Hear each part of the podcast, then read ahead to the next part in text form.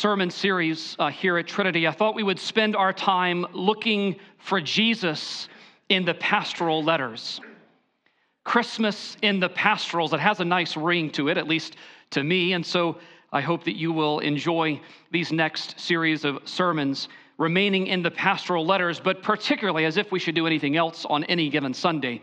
We are going to be looking for Jesus in the pastoral letters. Remember 1st and 2nd Timothy, as well as Paul's personal letter to a young man named Titus, a pastor.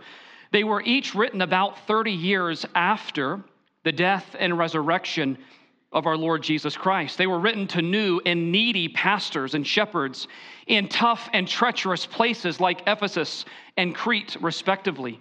And they were written with an aim of encouragement and an aim to equip a couple of newly established churches to grow in the grace of Jesus.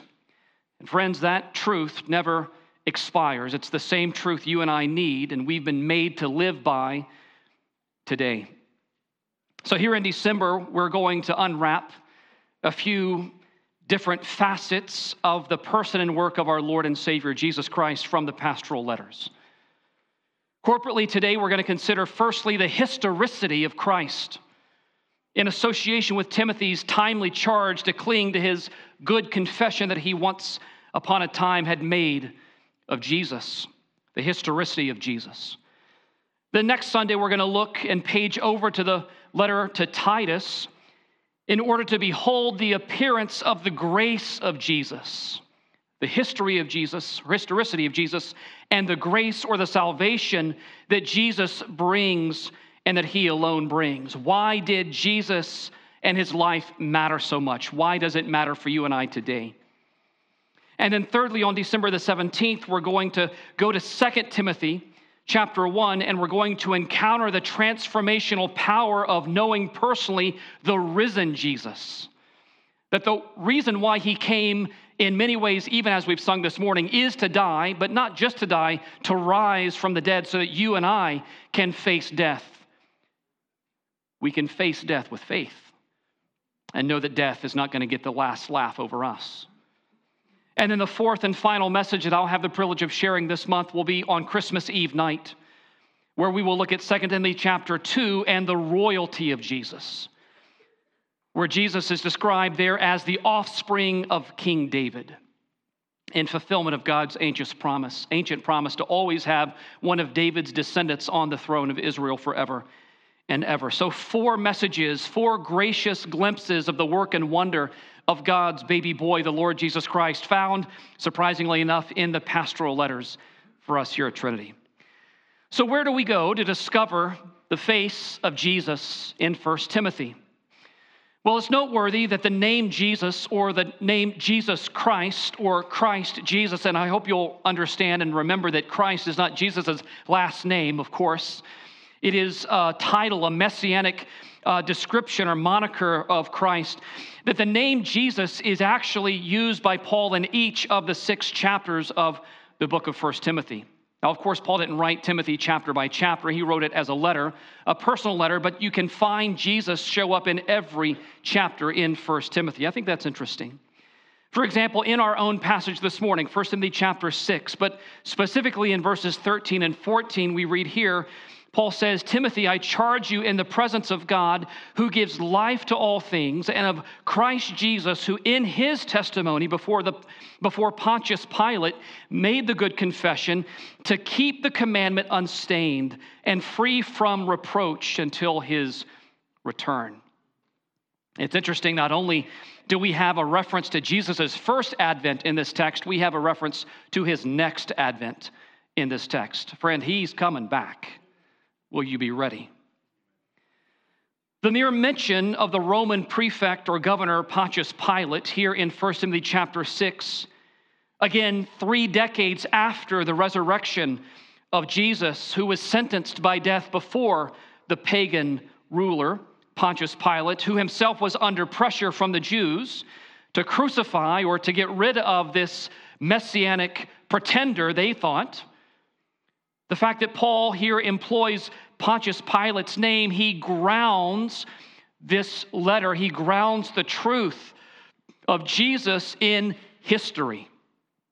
Paul grounds the gospel and Timothy's need for courage in the face of fire, upholding his, con- his good confession in real, actual history. Anytime, and we don't do this often in our particular tradition, but anytime we as Christians confess, say, a, an historical creed like the Apostles' Creed, which one section, uh, the longest section, focuses on the person of Christ, says, I believe in Jesus Christ, his only Son, our Lord, who was conceived by the Holy Spirit and born of the Virgin Mary, who suffered under Pontius Pilate, was crucified, died, and was buried. Listen, every line in the Apostles' Creed is pregnant with theological truth about the person and work of Jesus Christ. And every time we confess the creed, we unite with the historic church that believes in a historical Christ. Jesus really came.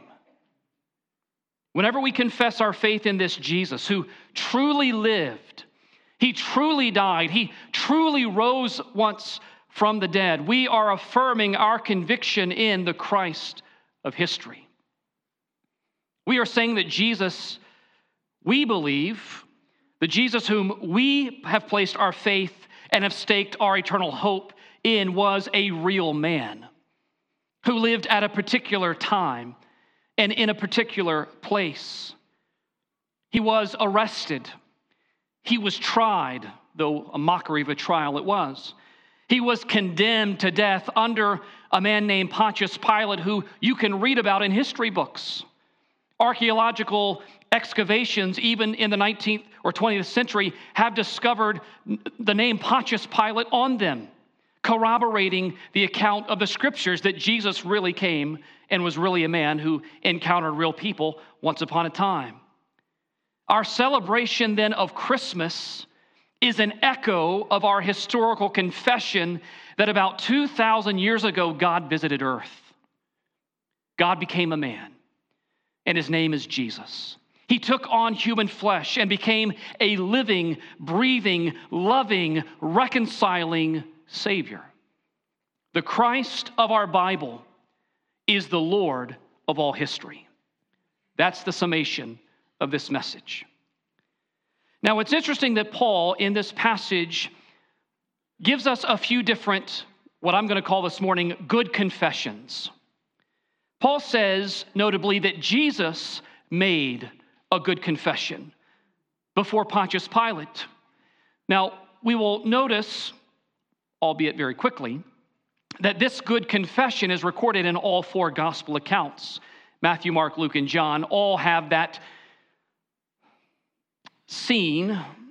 It's a sad scene from one perspective, but it's a thrilling scene from another perspective because our Lord did not dodge his divine mission for you and I. But in the Gospel of John, specifically the 18th chapter, we find Jesus' good confession before Pontius Pilate unwrapped for us. Where Pilate famously now asks Jesus the question, and you'll know this question Are you the king of the Jews? And in some sense, I wonder if Pilate really wanted to know the answer. Are you the king of the Jews? Why else are you brought before me? And in response, Jesus, in my view, provides the substance of his good confession that Paul alludes to in 1 Timothy chapter 6. Note with me the Gospel of John, chapter 18, verses 34 and following. The word should be up on the screen. Jesus answered, Do you say this of your own accord, referencing my kingship? Or did others say to you about me? Say it to you about me. Pilate answered, Am I a Jew? Your own nation and the chief priests have delivered you over to me. What have you done? And Jesus answered, My kingdom is not of this world. If my kingdom were of this world, my servants would have been fighting, that I might not be delivered over to the Jews. But my kingdom is not from this world. Then Pilate said to him, So you are a king? And Jesus answered, You say that I am a king. And notice, for this purpose I was born and for this purpose I have come into the world to bear witness to the truth. Everyone who is of the truth listens to my voice. And Pilate said famously, What is truth? Truth, on that day was on trial. Truth is Jesus. The good confession, in fact, the first of three good confessions that I'm going to share with you this morning, is actually the foundation of all true confessions. It's the substance of the creed that you and I confess as Christians. It is the belief that thousands upon thousands of our spiritual brothers and sisters have given their blood for over the last two millennia. The good confession that Jesus made on that day in AD 30 is this I am Messiah. I am the King. I am the long awaited, anointed King of the Jews. Or to use John 14, 6, I am the way, I am the truth, and I am the life. And no one comes to the Father except through me. The good confession, friend, that Jesus made before Pontius Pilate is that the authentic, authentication of his own identity as God's special son is his true identity.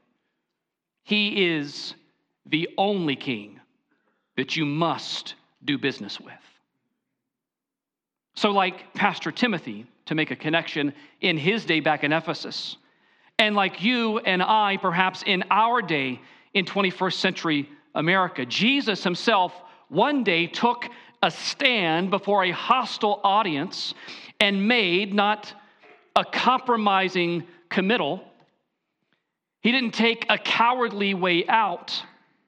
He didn't complain about his lot. He made a good confession. Jesus made a good confession. I was born to be king. And that confession cost him his life. Hours later, our Lord hung bleeding, beaten, naked on the cross. God's sacrifice for the sin of the world, dying to rise again. Loved ones, listen to me this morning. Our Christian confession is an historical confession. Ours is a confessional faith. We didn't make this stuff up. The truth about Christ has been handed down to us. Remember Jude, verse 3.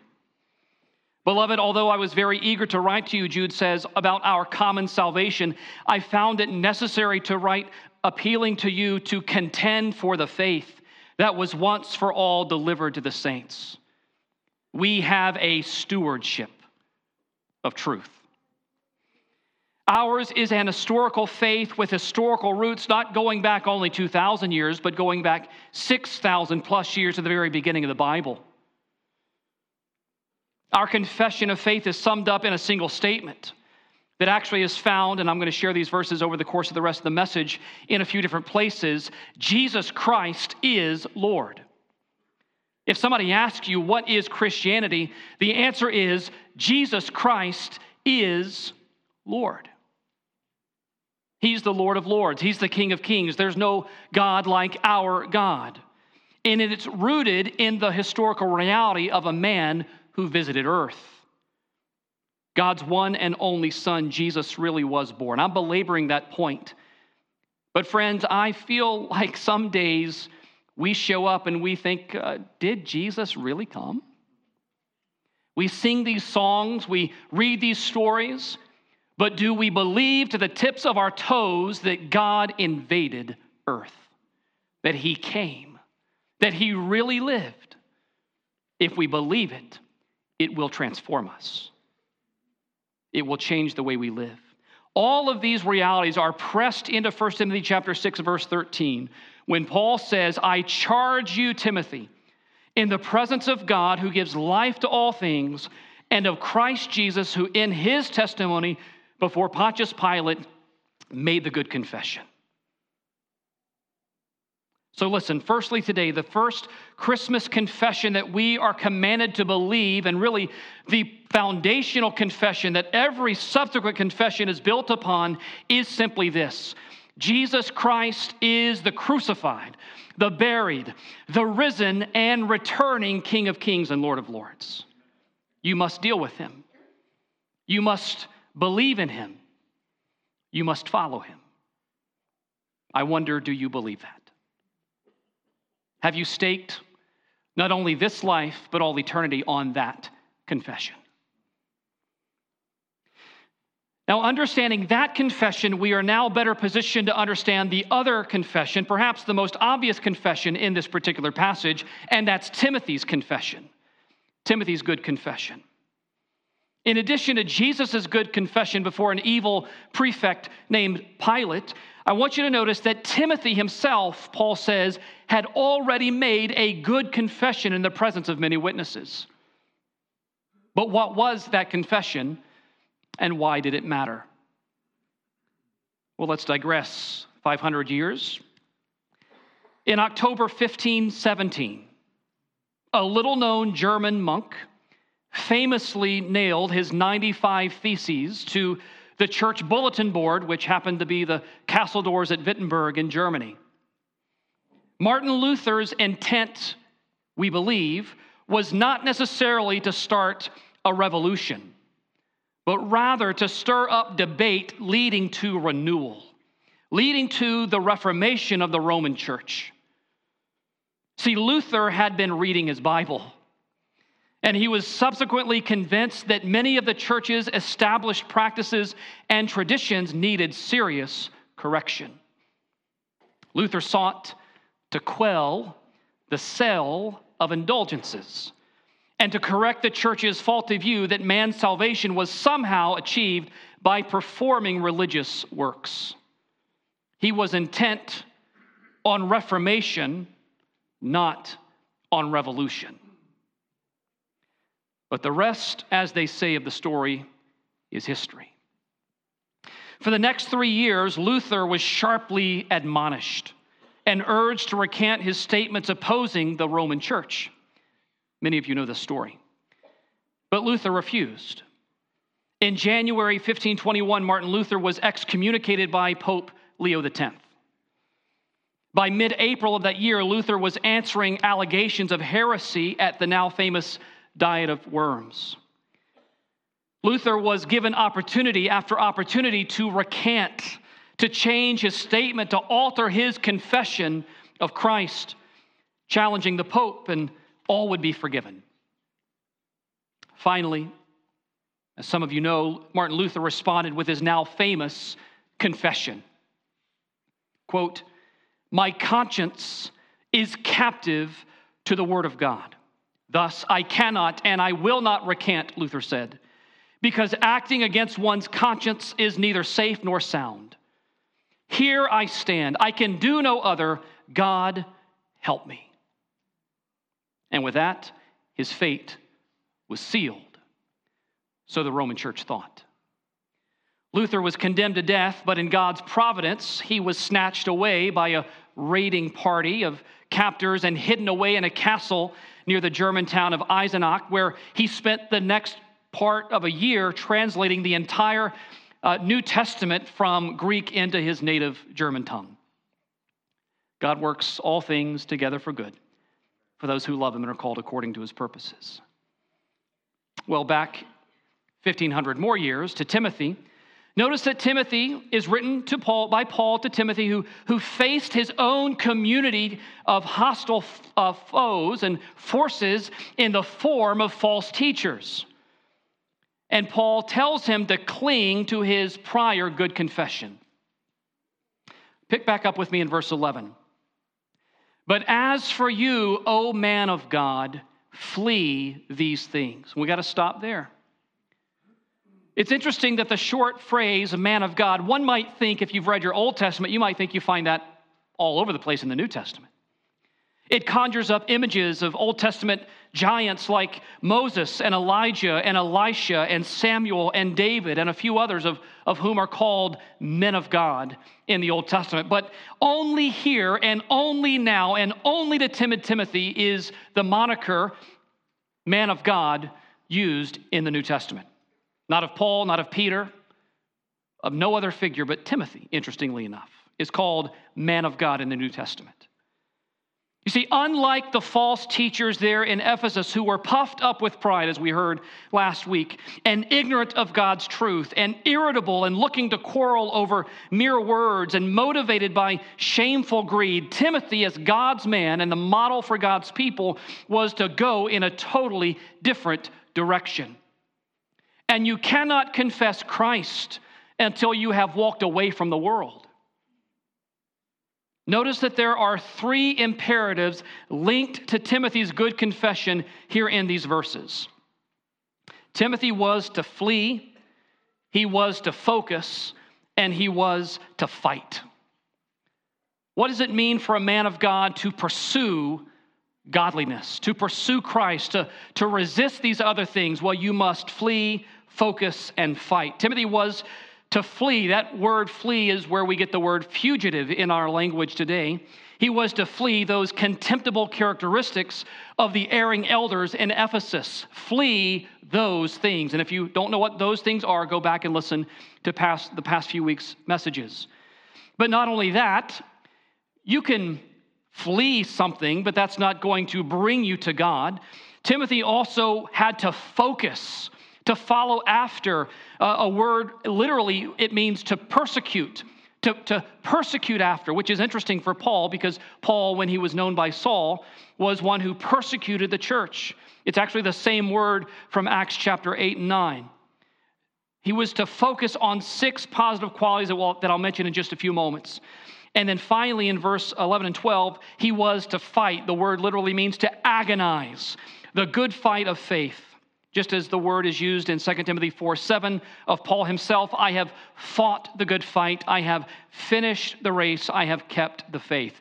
Paul is essentially telling Timothy this O man of God, in view of your enemies, and in view more so of the calling unto eternal life through faith in the gospel that has been entrusted to you, in view of God who gives life to all things, and in view of Christ who has made his own good confession before Pontius Pilate Timothy, occupy until he returns.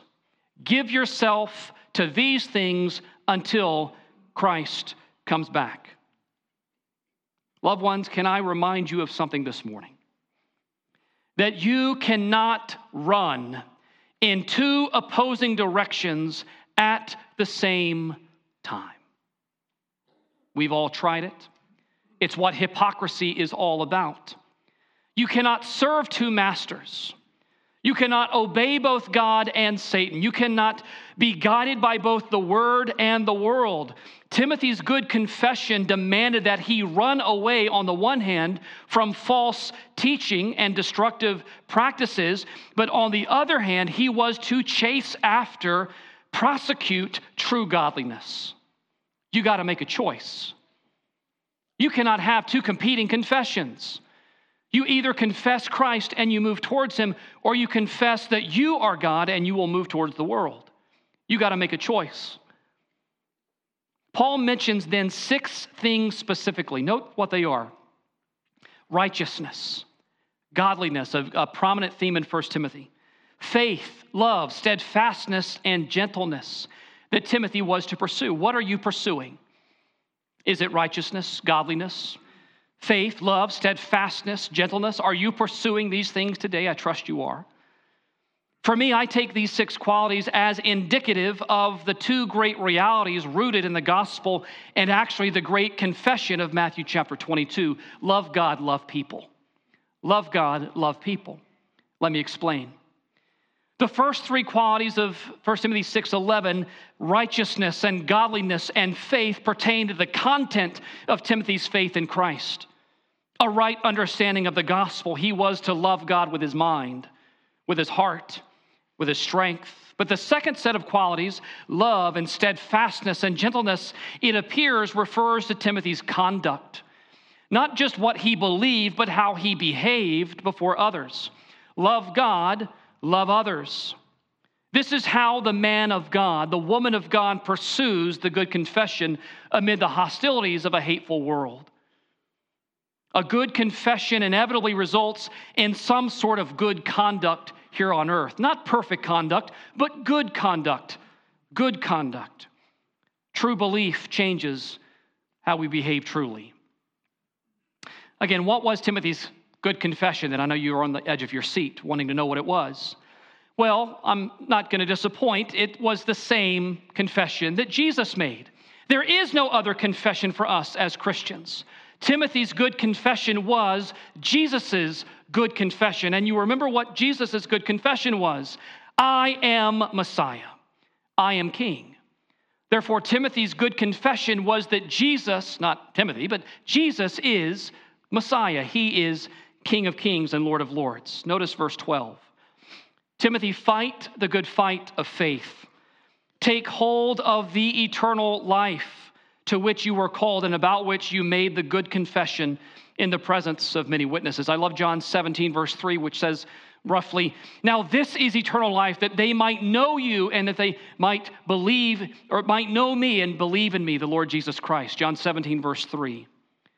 A good fight of faith, which we are all called to wage, requires a good confession that Jesus Christ and Christ alone is Lord and Messiah.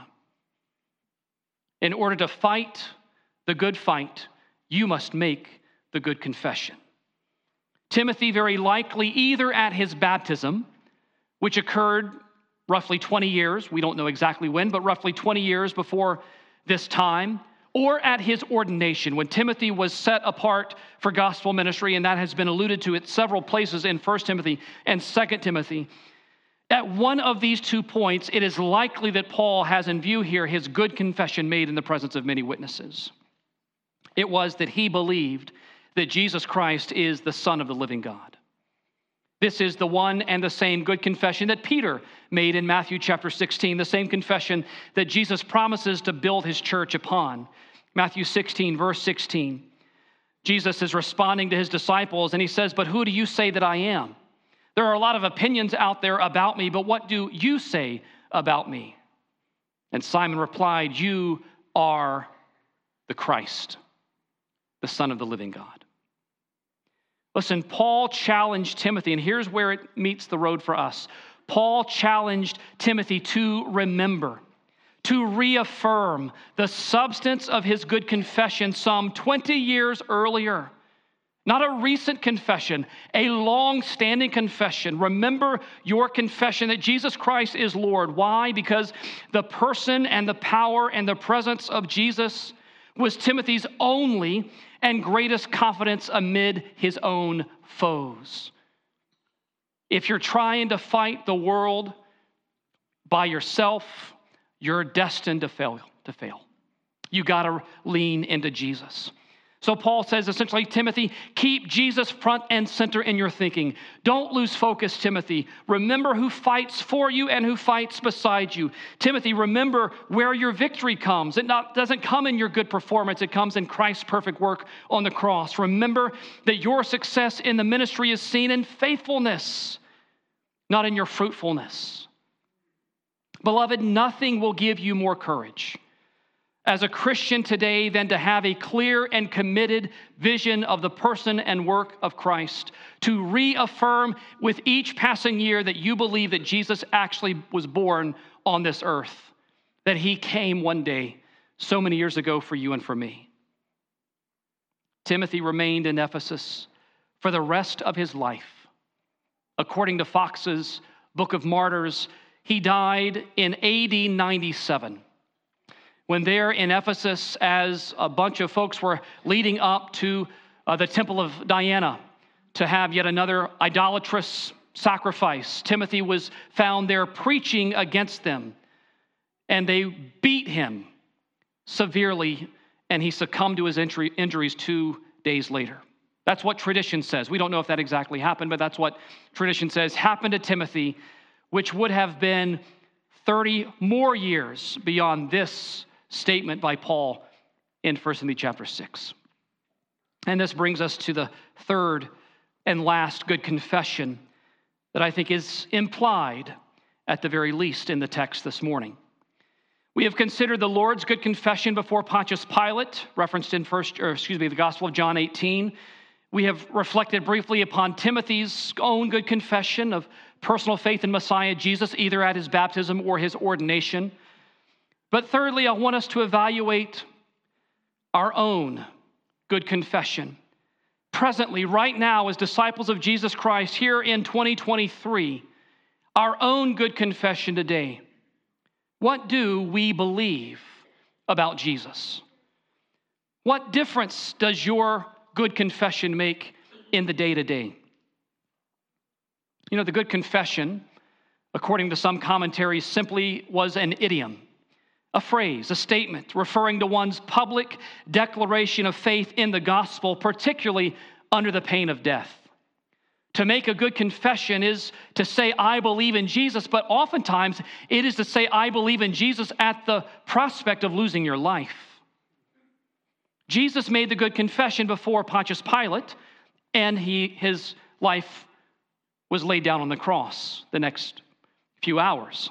Timothy made the good confession in the presence of many witnesses, and his life over years was laid down for the church. He died to his old nature and was identified with the nature of Jesus in his baptism. We could say that Stephen, the very first martyr of the church, made the good confession before the Sanhedrin, that bloodthirsty band of Jewish brethren, at his death in Acts 7 and verse and, and 8. The early Christians evidently, listen, stay with me. The early Christians evidently insisted that each and every believer make a confession upon their faith in Jesus Christ and conversion. In fact, you can look in your own Bibles. I think the words will be up on the screen here. Acts 8:37, which if you're looking carefully in your ESV Bibles, you will not find because it's a, it's a verse that's not found in early manuscripts. But Acts 8:37 says this, and Philip said to the eunuch, if you believe with all your heart, you may be baptized. And it says, and the eunuch replied, I believe, notice that Jesus Christ is the Son of God. Now, many of us believe that that is not just a passing, spontaneous, off the cuff remark, it is actually a creedal statement of the early church. I believe that Jesus Christ is the Son of God. By the time that Paul wrote many of his letters, specifically Romans and Philippians, in the late in the early 60s AD, the Christian creed, Jesus is Lord, had been well established and well known. Consider Romans 10, 9 and 10, verses of the Romans Road that we often share with folks. Romans 10 9 says, But if you confess with your mouth that Jesus is Lord and believe in your heart that God raised him from the dead, you will be saved. For with the heart one believes and is justified, and with the mouth one confesses and is saved. The, the creed is in there Jesus is Lord. Paul put that there intentionally. Go over to Philippians chapter 2, verses 9 through 11, where in that great kenosis passage we find the creed stated again. Philippians 2 9, therefore God has highly exalted him, Jesus, and bestowed on him the name that is above every name, so that at the name of Jesus every knee should bow in heaven and on earth and under the earth, and every tongue confess that Jesus Christ is Lord to the glory of God the Father. Acts 8:37, Romans 10:9, and Philippians 2 verse 11 all contain the early Christian confession that Jesus Christ is Lord and there is no other. Our confession is but his name. It is the fact that he is our Savior. The author of the book of Hebrews, probably writing around 70 AD, before the destruction of the temple in Jerusalem, I believe, carefully connects our confession with the supremacy and the goodness of Jesus. Notice these three passages just very quickly.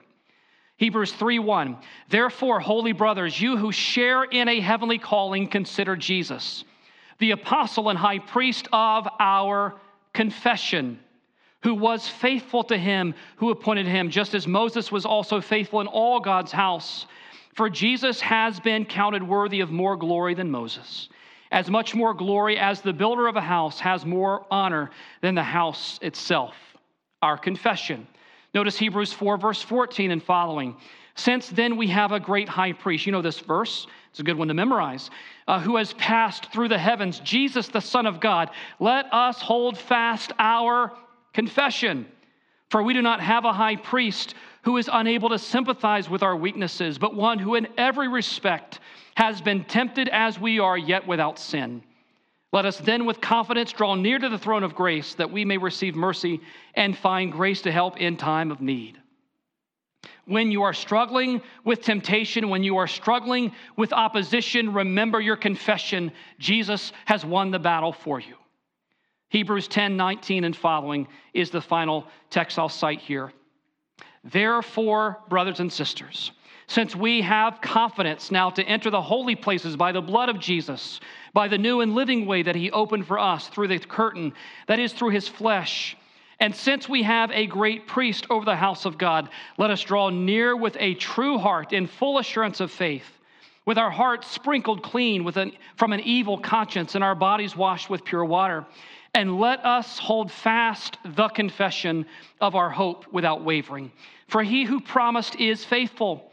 And let us consider how to stir up one another to love and good works, not neglecting to meet together, as is the habit of some, but encouraging one another, and all the more as you see the day drawing near.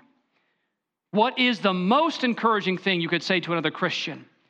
Buck up, brother. Christ is Lord. Christ is Lord. We're going to win the day. Christ is Lord. With Timothy and with the early Christians, with all God's redeemed people, the saints in heaven. Our Christian and Christmas confession is a battle cry of victory in the good fight of faith, making the good confession that Jesus Christ is Messiah and we will follow him come what may. That's the truth we confess, and that's the truth I want to invite you to confess this morning.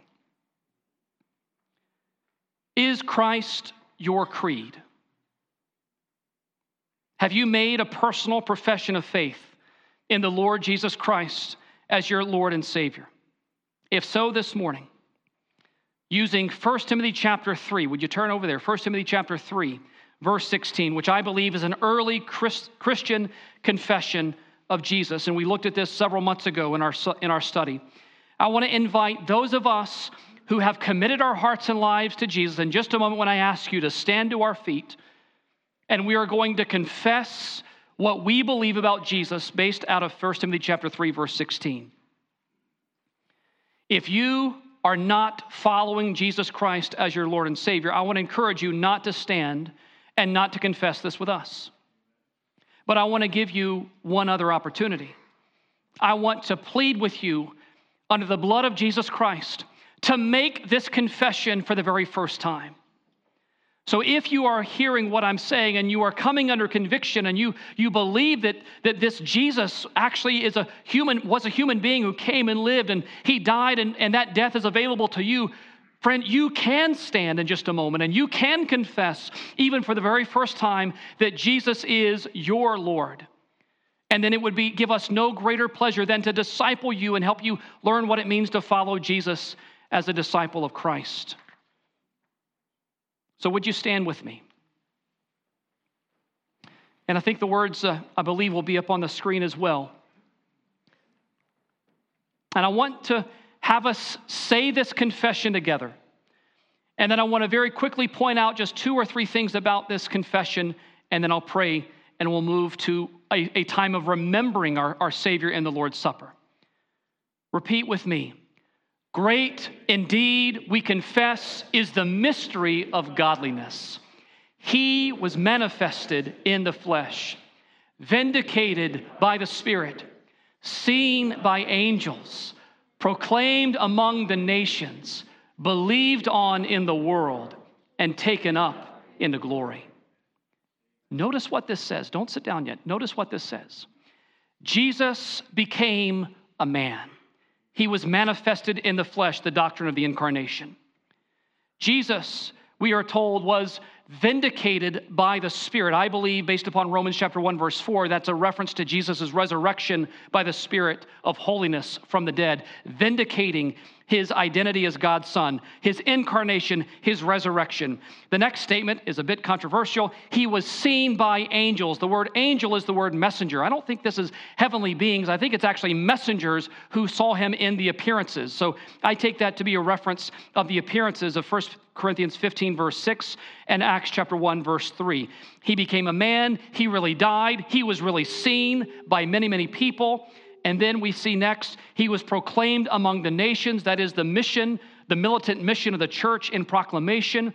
He was believed on in the world. That is the invitation of faith that one must have to embrace salvation. And he was taken up into glory in his heavenly ascension in his rightful rule, even right now. Let's say it one more time. Great indeed, we confess, is the mystery of godliness.